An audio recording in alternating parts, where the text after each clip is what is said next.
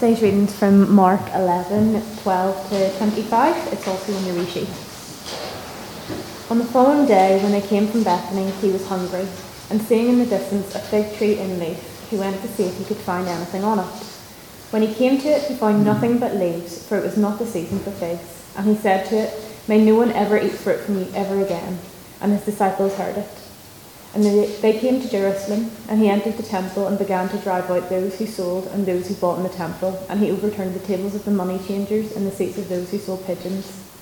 And when he would not allow anyone to carry anything through the temple, and he was teaching them and saying to them, It is not written, My house should be called a house of prayer for all the nations, but you have made it a den of robbers.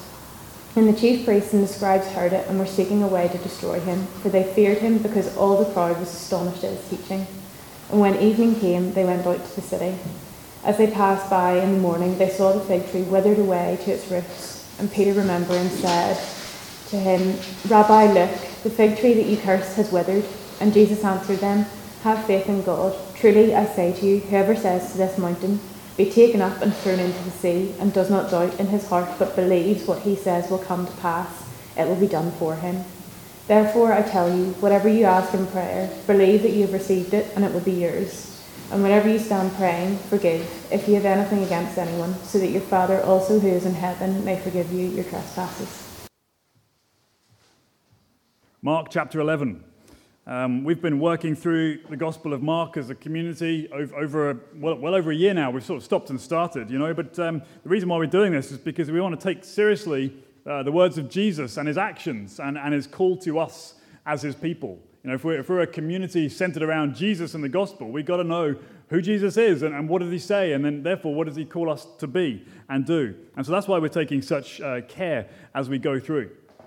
Um, and uh, what we're going to be looking at today then is this rather sort of curious story of Jesus and his sort of what we can describe as shenanigans in the, in the temple um, and, uh, and all this stuff about a fig tree. So, what we're going to actually be looking at today, I think this text really just points us towards uh, three things. Uh, number one, uh, it points us towards the problem of fake religion. Uh, secondly, it sort of reveals to us the traits of fake religion. And thirdly and finally, then, the, the uh, alternative to fake religion. And hopefully, these things will become clear as we, as we work through. So, the problem of fake religion. And the problem of fake religion is this it is all show and no fruit. Do we have fake religion today? Yes, we do. Uh, it is damaging. It is damaging to those inside the church who, who look and, and mistake sometimes uh, what happens, and, and, they think they're good with God, and, and actually what they're buying into is fake religion. But it's, of course, damaging to those outside the church who, who, who look in and who look at this bunch of who they perceive to be, I'm not pointing to you, by the way, but of course, but uh, who they perceive to be hypocrites. They, they, they, they look all good and proper and prim on a Sunday morning and they sing all these songs, and then when they go out to uh, work and, and whatever they do for the rest of the week, they're just like the rest of us. There's no difference. So, so fake religion is very damaging to those inside the church and to those looking on from outside the church. It's all show and no fruit. And so, uh, what um, Nicole has just read to us here is a, is a section of Mark's gospel, which is kind of like a, a sandwich. Um, and we've, we've come across this little uh, technique before that the gospel writer Mark uses. And there's a central story, and it's sort of flanked by a bigger story or a greater story wrapped around it, you know, like a story within a story. And, we've seen this a few times already. And, and the point that Mark uh, brings to us each time he does this sandwich technique is that uh, both of those parts talk to each other. You know, you've got the bread and the meat, and it's all, all, all comprises of, of one uh, teaching that he's trying to get across. So the first part of this, you know, I suppose we could say the first slice of bread in that sandwich is then from verses 12 through to 14. And it's this curious uh, engagement that Jesus has with this poor old fig tree. Um, we, have just uh, backed up a few, few, few moments and, and, and we, have seen Jesus uh, coming into Jerusalem. He makes his official arrival. Uh, it's called the triumphal entry. Although, as we saw last week, it wasn't really that triumphal. It was all a bit of an anticlimax because Jesus was teaching that there's more to come. Right, this is not my moment. My moment is yet to come. And we know that that happens when he goes to the cross. Uh, but anyway, the triumphal entry has happened. He went home to Bethany, it says. And so this takes place on the following day. See that verse 12. On the, the following day, when they came from Bethany, it was just a couple of miles away from the capital city, um, this engagement happened. And it says there in verse 12 that Jesus was hungry. And of course, he's hungry because he's a human being, just like us. We get hungry, right? And, and so, therefore, Jesus was hungry. And so he saw this uh, fig tree up ahead, and he went to it hoping to find something uh, to eat, you know, to pick and eat um, as they walked by. And it says in verse 13, he found nothing but leaves. And Mark tells us, well, it's just not the season. And so Jesus, finding no fruit there, curses the tree and says, May no one ever eat from you again, and then moves on. And it all seems a bit harsh. And we, we you know, we can jump forward uh, briefly to verse 20. Yeah, verse 20. And as they passed by the day after, they saw the fig tree had withered away from its roots. What's going on? Uh, just a bit of horticulture. I'm sure you came to church today expecting a, a mini horticulture lesson. Uh, for those of you who did, you will not be disappointed. Um, but this is important to help us understand what's going on here. Um, according to those who know about figs, uh, figs are ordinarily harvested from mid August uh, through to mid October, summertime. I guess there's no surprise there. But what happens to fig trees after they've been harvested and after the fruit you know, has, has largely been used up? Uh, fig trees instantly start to sprout and bud in winter, which is unusual for us because we often expect, you know, spring and the, the first signs. That's when uh, stuff happens on our trees. But, but in that situation, and these trees, they start to bud in winter and they start to produce these little budlets. There's a Hebrew word for it, pagim. Uh, and so these little uh, like knuckles of, of like early fruit start to appear from March to April, around the time when Jesus um, was, was there. Uh, and all this was happening on uh, under, under him. And so uh, these little uh, nuggets, or pagim, as, as, the Hebrew word is, uh, uh are sort of developed buds that at various stages of the maturation process. Not the full fruit yet, but it's sort of uh, on its way there. And, and, so the next thing the tree then does after these little budlets is they put out the leaves. And when you see the leaves, that symbolizes that the fruit is on its way. Right, it's coming. So even uh, if this is out of season for the, the mature fruit. Uh, one can still expect to go to a, a, a, bush that's in, in leaf and find some of these little pagims. You know, be like, I suppose, the equivalent to eating a, um, a sultana or something like that, you know, a, a little tasty snack um, which could be eaten. And we see this in other parts of the scripture, actually. You know, it talks about this, um, you know, this, this possibility. Anyway, the point here is that Jesus got to this tree expecting to find something. He wasn't expecting the, the main figs, but he expected to find something to eat. And he got to the tree and he realized it was all show and no fruit. There was nothing, not even some of those little nuggets of tasty, delicious um, buds. And then he enters Jerusalem. And then he starts kicking over tables. And we see that in verse 15 through to 19. He, he, he walked not just into any old marketplace, but he walked into the temple. The temple. All right, the place where uh, it stands at the center of the Jewish faith, stands at the center of the, the, the city. He walks into the temple. Uh, you know, the, they understood that as the dwelling place of God. That's God's house. And, of course, pilgrims would have flocked to the temple. They would have flocked there for worship. They would have you know, come, come to bring their offerings. And yet, as we read in verses 15 through 19, the scenes were not, not so much like a worship service, the scenes were more like a marketplace that Jesus found when he went there kind of like a shopping mall or something like that. It tells us there were buyers and sellers. There were animals, which would have been alive at the time. Um, there, were, there were money changers. There would have been priests walking around, you know, taking sacrifices into the priestly section. There would have been temple workers, you know, guiding people along, the, just, just follow the path and, you know, and all the rest of it. There would have been worshippers there trying to, to engage with God and, and, and come into his presence and so, so, so forth. Um, it would have been real hustling, you know, hustling for space. There would have been bartering, trying to get the best price for the best animals. All that was happening in the temple. And what uh, we see Jesus doing is nothing short of astonishing. It says in verse 15 that he drove out the sellers, he overturned the tables at the Bureau de Change. He, he kicked over the seats of the merchants. And in verse 16, he says he started to try and block the passage of people who are, who are probably carrying their sacrifices into the, the, the next area, the next section, the stuff they've just bought and taking it through. He tried to stop all of that. In short, he was trying to put a spanner in the works. He was saying, This is not right. This is not it. Right? His actions say that this is not good. Stop this right now. Uh, why, why? Why did Jesus um, do this? And, and, rather, why, why did he try and put a spanner in the works of the, the worship machine that was taking place? Well, he, he, he teaches in verse 17, and, and, and we've got a couple of quotes that he, he uses. Uh, he's quoting the prophet Isaiah My house should be called a house of prayer for all the nations, but you've made it a den of robbers. All this activity, says Jesus, all this noise, uh, all this trade, all this commerce, it's all show and no fruit.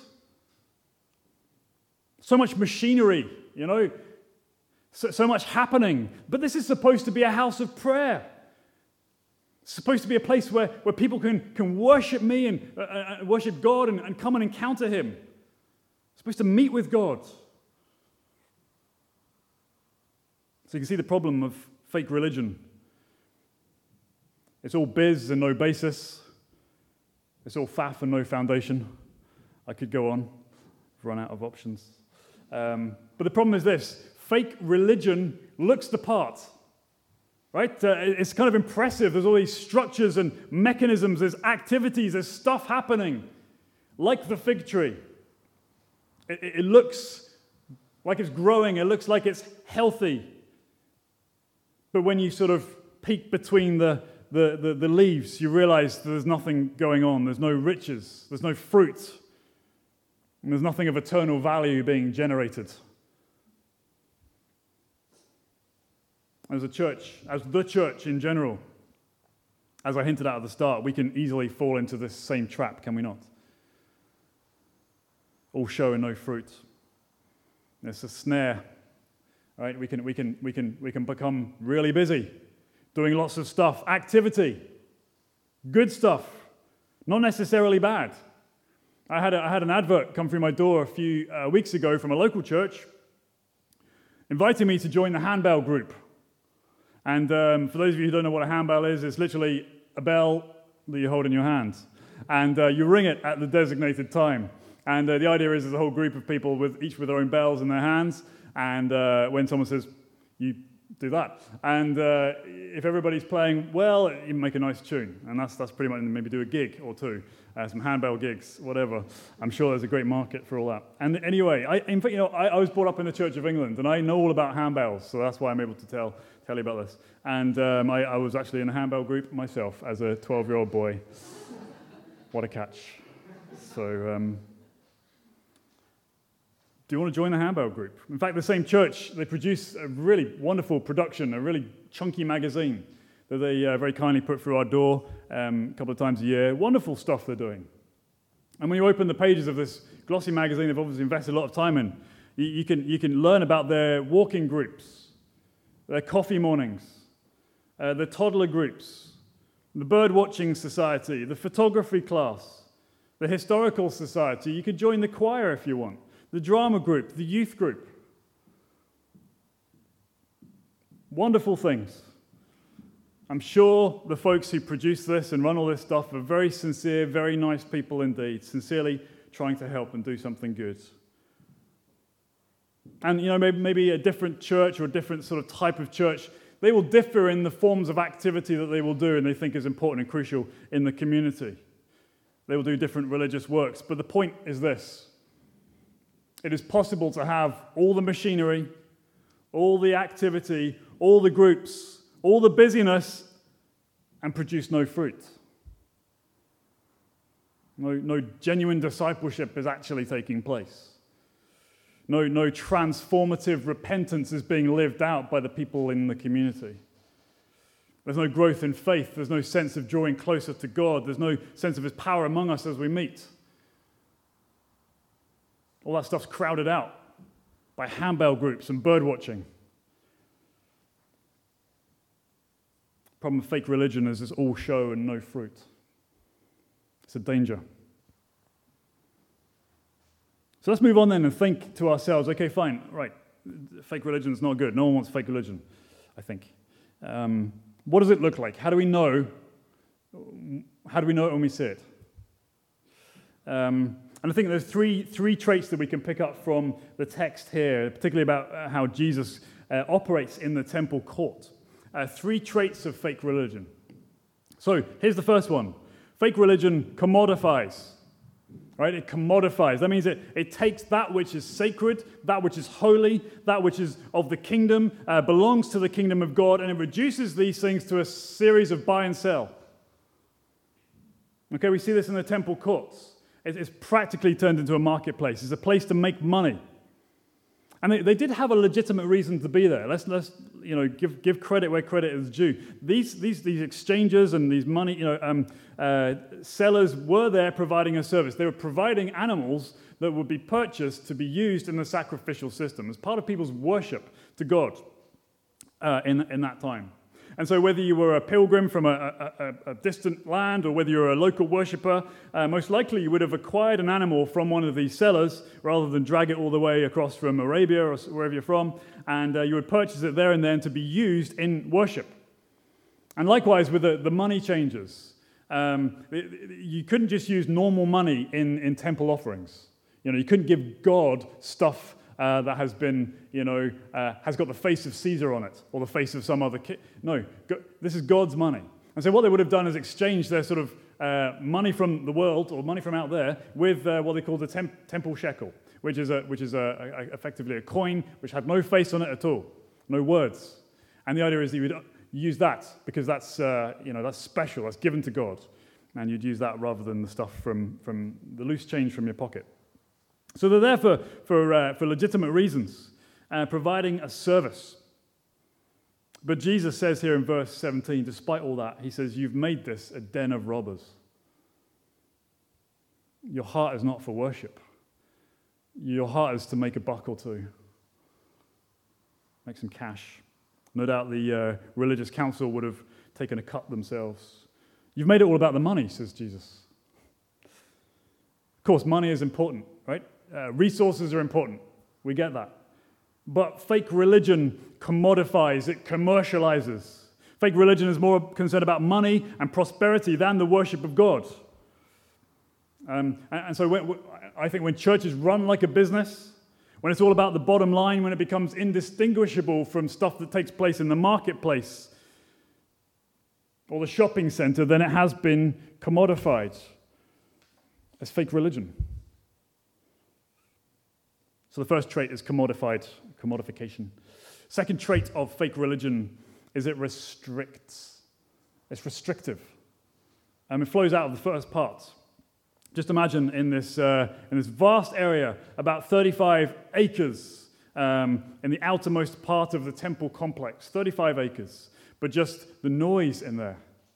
You know, the, the hustle and bustle the noise of the people, the, uh, some singing, some praying, some shouting and chatting, the, the sellers from their stalls, you know, offering their wares. Uh, even the animals themselves probably bleating and cooing and mooing and the smell. But where does all this take place? It takes place in an area of the temple called the Court of Gentiles. Uh, it's the only place in the entire temple complex that would be accessible to non Jews which I take would be the majority of us in here. We would only, if we were to go to the temple in those days, we would only be able to access that outside bit. And it was becoming like a marketplace. It was supposed to be the place where pilgrims could travel from afar, outsiders, God-fearers, or whatever they're called. They could go and worship Yahweh. It's the closest they could get. They could go and pray and they could go and worship Him and just come close to the temple.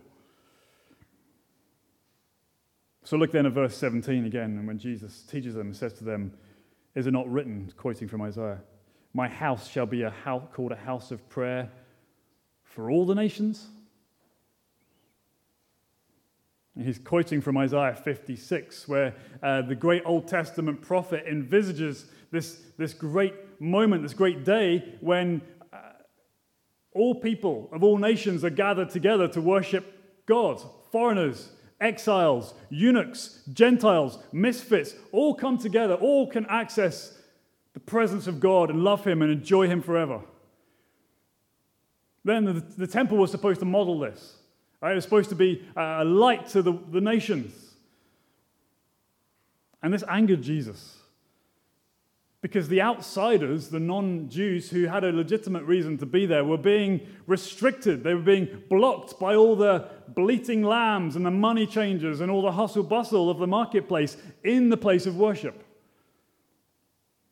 It's supposed to be a light to the nations. What is all this? See, fake religion restricts the kingdom of God from those who need it. Those uh, people need to enter that loving, transformative, powerful kingdom of God, and they are kept away from it by fake religion. And what we've seen so far in our studies, time and again through the Gospel of Mark, that, that entering the kingdom of God is not an easy thing. Okay, so in some ways, entering the kingdom of God is restrictive in the sense that it's not easy, it comes at a cost. And sometimes it's a cost too, too much for people to pay, and they don't want to pay it, so they don't. You know, the, the, the reason why it's so costly is because we're called to follow Jesus all the way to the cross. And that's an uncomfortable place to be. And so many people don't want to enter the kingdom of God. But aside from that, when I say restriction, I, am not saying, therefore, that we should say nothing about the gospel, that we should preach nothing about the difficulty of following Jesus. I, I'm not saying that. But when we're talking here about fake religion, how it restricts the kingdom of God from those who need it, we need to make sure that we're not inadvertently or even actively holding people back from the kingdom. How might we do that? In the modern church, there's a thousand ways that we could do that. By our distracting activities, by our bickering and our mudslinging at one another and other people in other churches, by our strange church language that we use when we come to church, even more terrible, our hypocritical behavior in front of those who know that we go to church and yet we live like it makes no difference.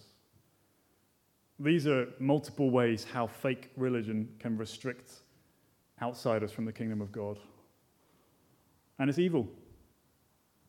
It is evil. Third trait of fake religion ultimately, it comes to nothing. It's cursed. This is where the fig tree comes in. All show, no fruit. May no one ever eat fruit from you again, says Jesus. And in verse 20, they found the fig tree withered away to its roots, totally gone, root and branch. And yet, for all the table flipping and chair tossing that Jesus was doing, he probably wasn't actually doing all that much damage. There's no evidence in here that he, he got arrested by guards or pushed out by the crowds. None of that. Even, I mean, his behavior here didn't even feature in his list of accusations at his trial that he would go to in a few days or weeks' time. Jesus most likely caused a bit of a stir, but then after they picked themselves up again, it was just business as usual. So, what did all this achieve? Well, much like the fig tree, the point is that Jesus was making a point. Um, it was a, he, was, he, he was making a sign. You know, he, he came to the fig tree and said, You're all show, no fruit, be cursed, wither away. He came to the temple and said, You're all show, no fruit, be cursed, and wither away.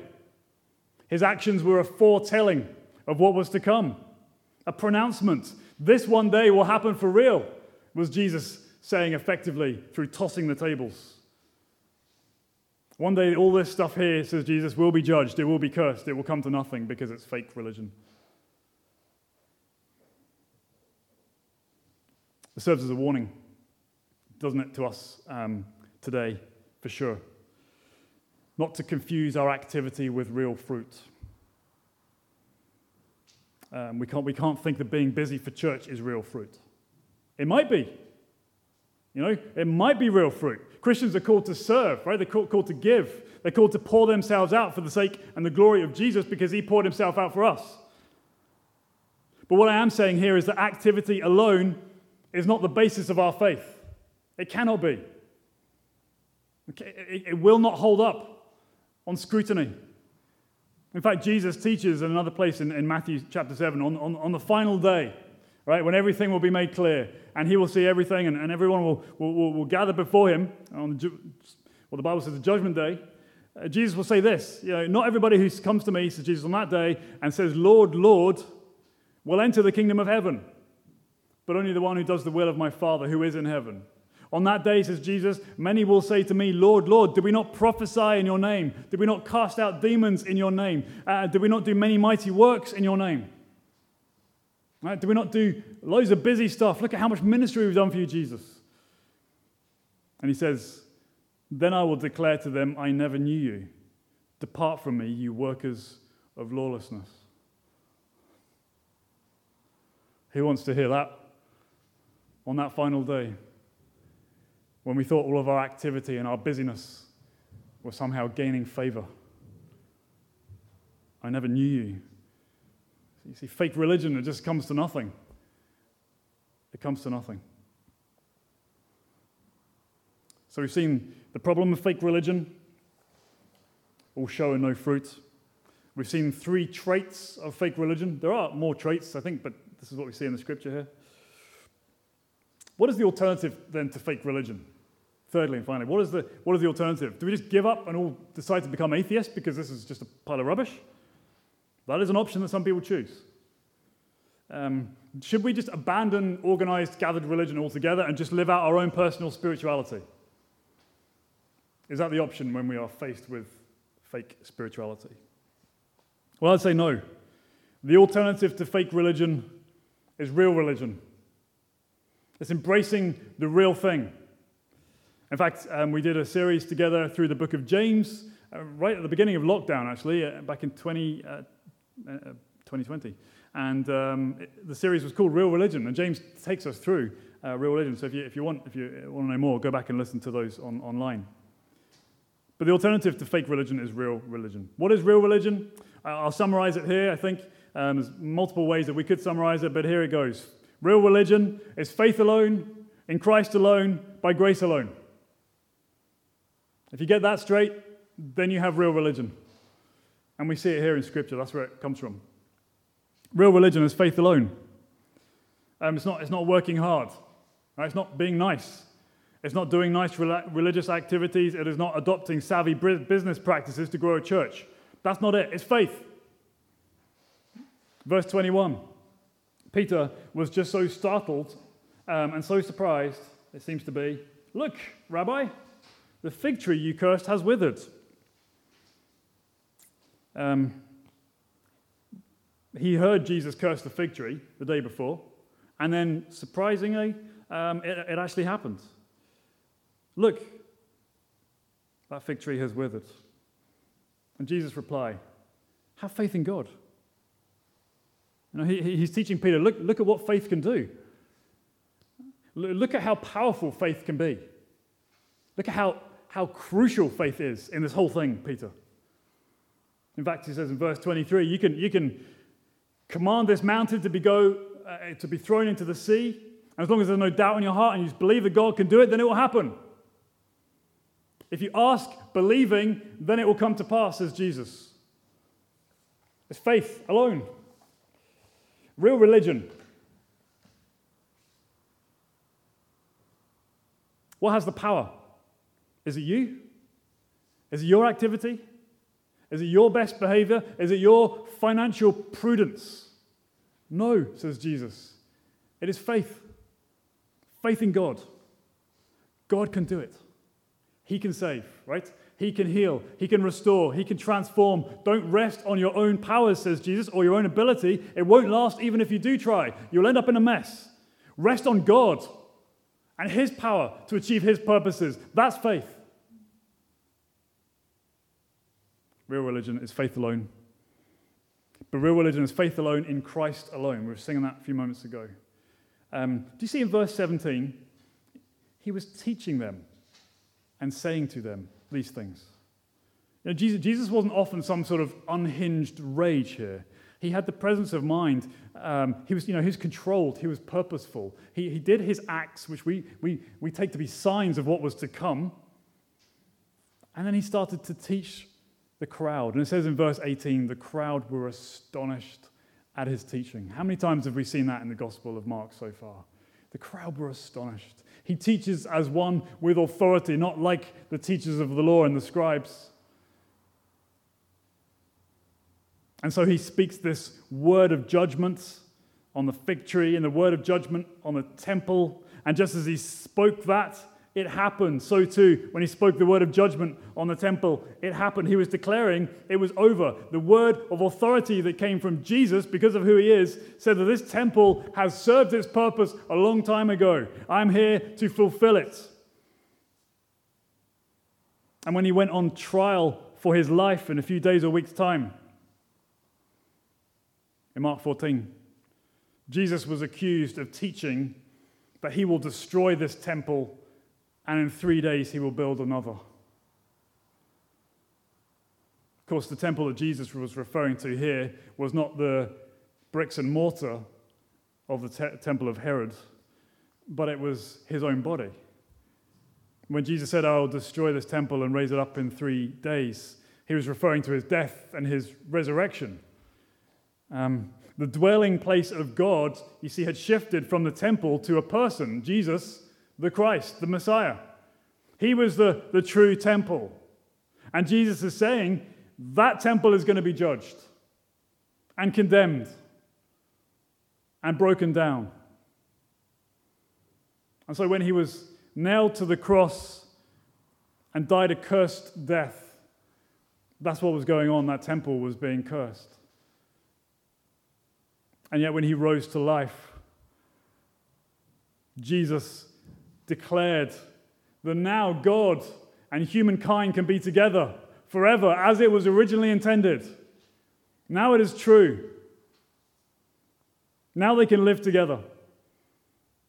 And it's not because of elaborate sacrifices or religious works, but in Christ alone.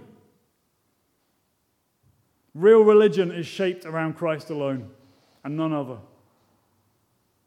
Faith alone, in Christ alone, by grace alone.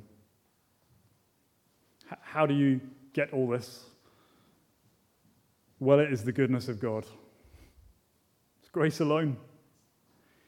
It is God's goodness towards you. That's what grace is. It's His undeserved favor. It is undeserved, meaning you don't deserve it, but you get it anyway. That is grace. God gave you His all. He gave you His Son, who died a cursed death for you, so that now through faith in him, you are freed. You are forgiven. You are accepted. You're a child of God. Yes, you are. By grace alone.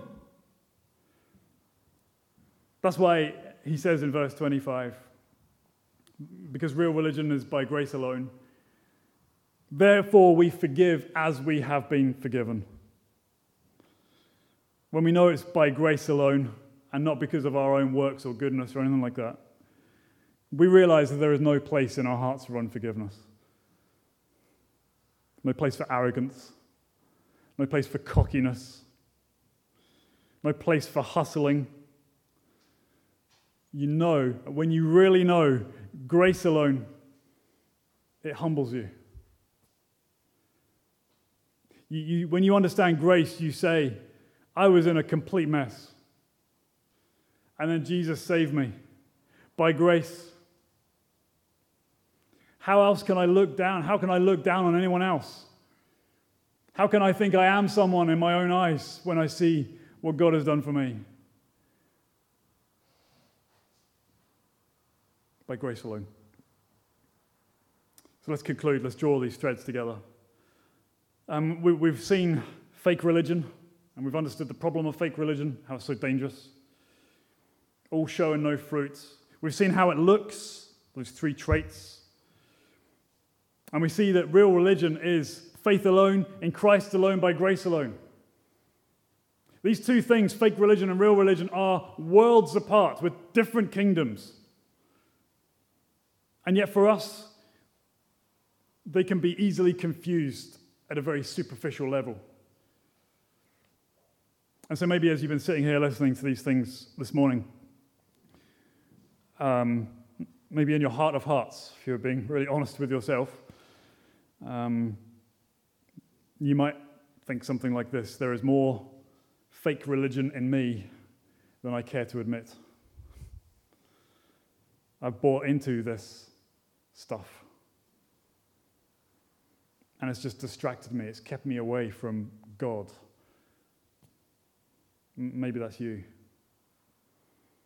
And Jesus tells us that the way to enter the kingdom is by turning away from anything that will hinder us and turning to Jesus in faith.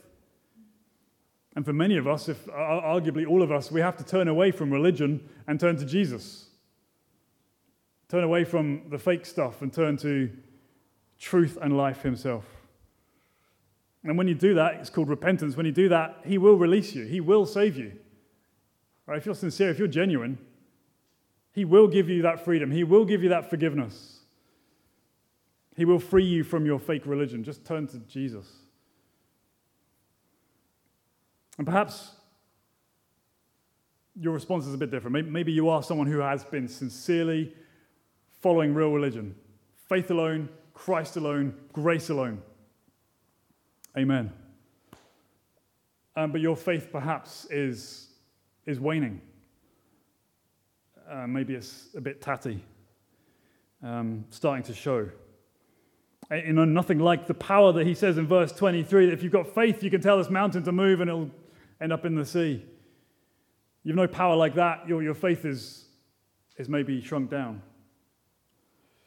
Maybe for you, it's because fear has crept in and started to speak another message to your heart. Um, maybe for you, you've been too busy trying to control the angles, trying to keep God in his box, so to speak. God cannot be controlled, and yet we try and control him, we try and handle him rather than allowing Him to handle us and, and giving ourselves fully to Him. That's what we do sometimes. And so perhaps if you are a follower of real religion and yet you find that your faith is waning, you can ask right now for a renewal of that faith, um, a, deep, a deepening of it. You know, that spark.